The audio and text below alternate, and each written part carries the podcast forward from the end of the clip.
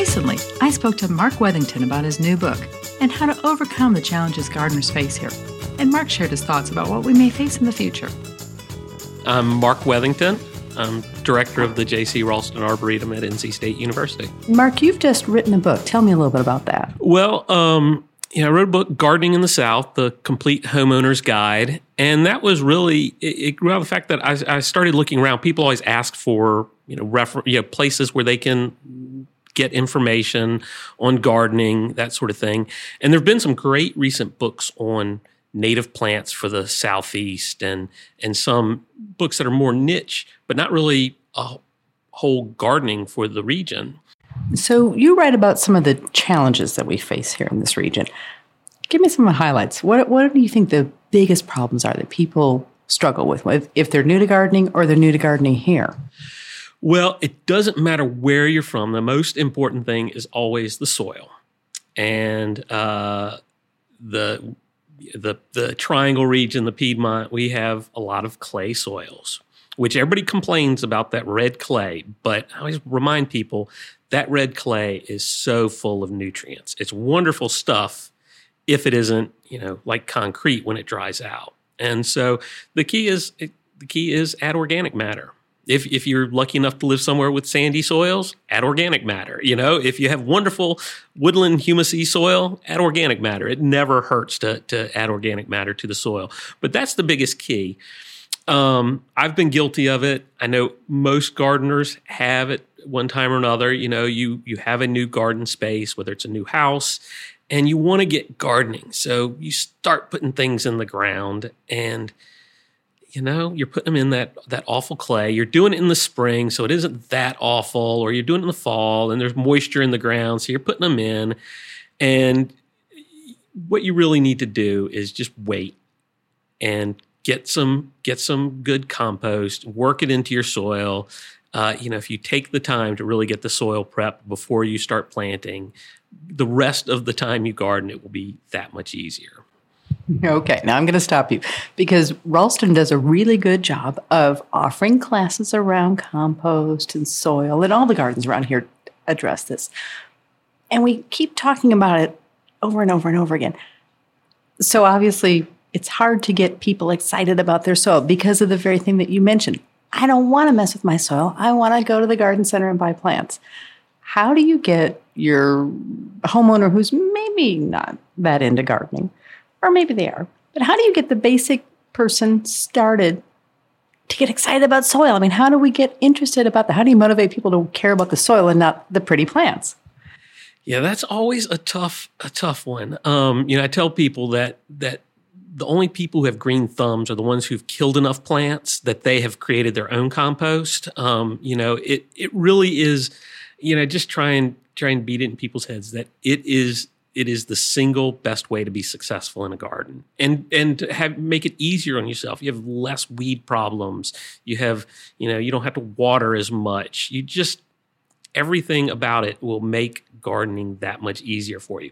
The real problem is a lot of people come into established gardens or they have done what i said and you know started planting things and and you know it's too late to dig everything out and start over and that's the tough part. How do you deal with your soils then? And we found that that you know it takes longer but if you apply compost every year, try and get it, mix it into the top couple inches of the soil.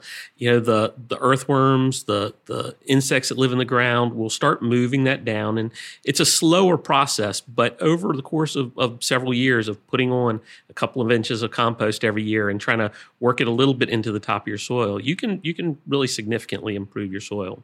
Once I've solved the soil issue, am I done? Are there any other challenges we face here?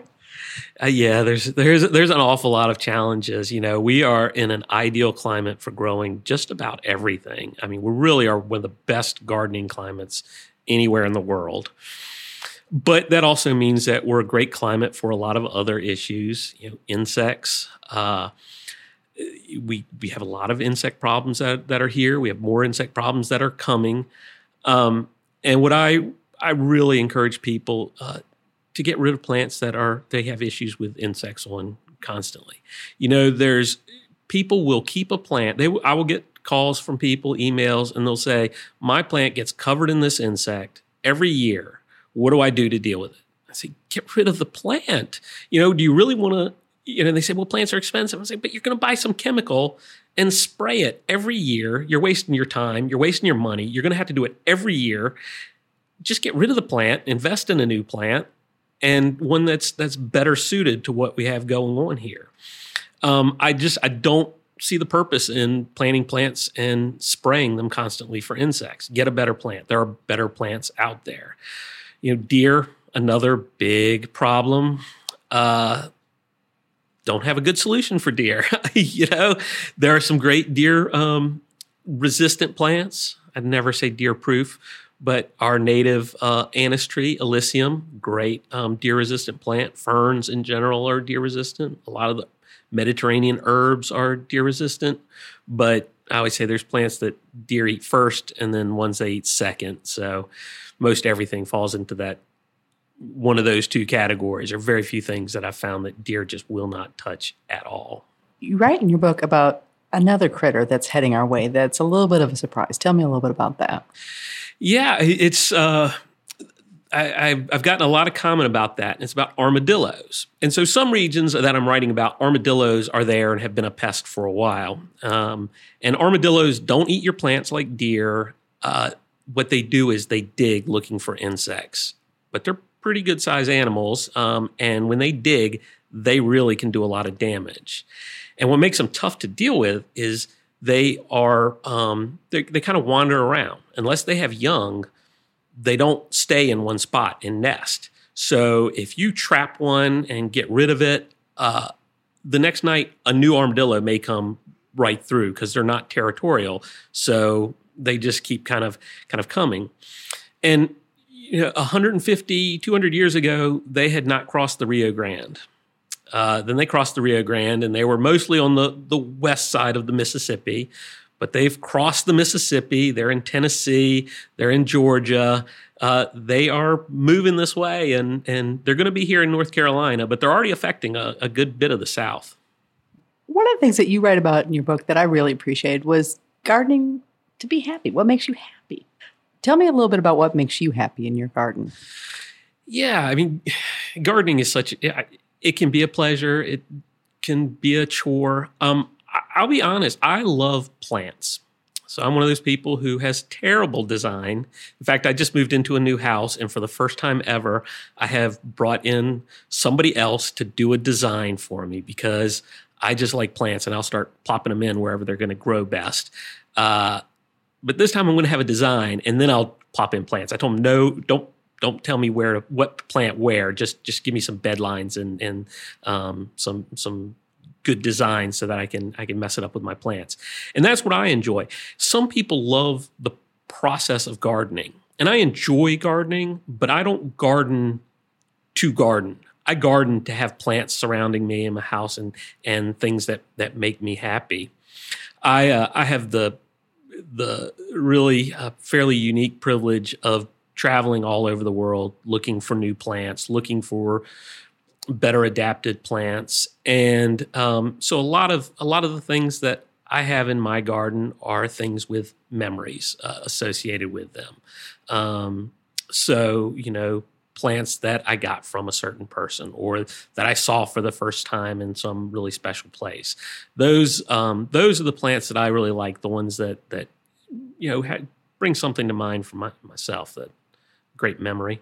What's the most important thing to tell people who are new to gardening here in the South? What's what's the one message that they that they need to hold on to? The one message I would say is gardening is easy. Um, plants want to grow. You know, there are always failures. Plants die. We kill lots of plants here at the Arboretum. Um, but but in general, you know, if you put something in the ground, more often than not, it's going to survive and grow. Now, if you give it a little care, it'll do a lot better. It'll look better, grow better. But but it isn't rocket science. Plant plants grow on their own just fine. So you know, with a little help from us, you know, most people can garden. You can find links to Mark's book on our website, trianglegardener.com. I'm Lise Jenkins, and this is the Triangle Gardener Show. We're your guide to enjoyable gardening in North Carolina. You can find this and other episodes of our podcast on iTunes or on our website, trianglegardener.com. Thanks for listening.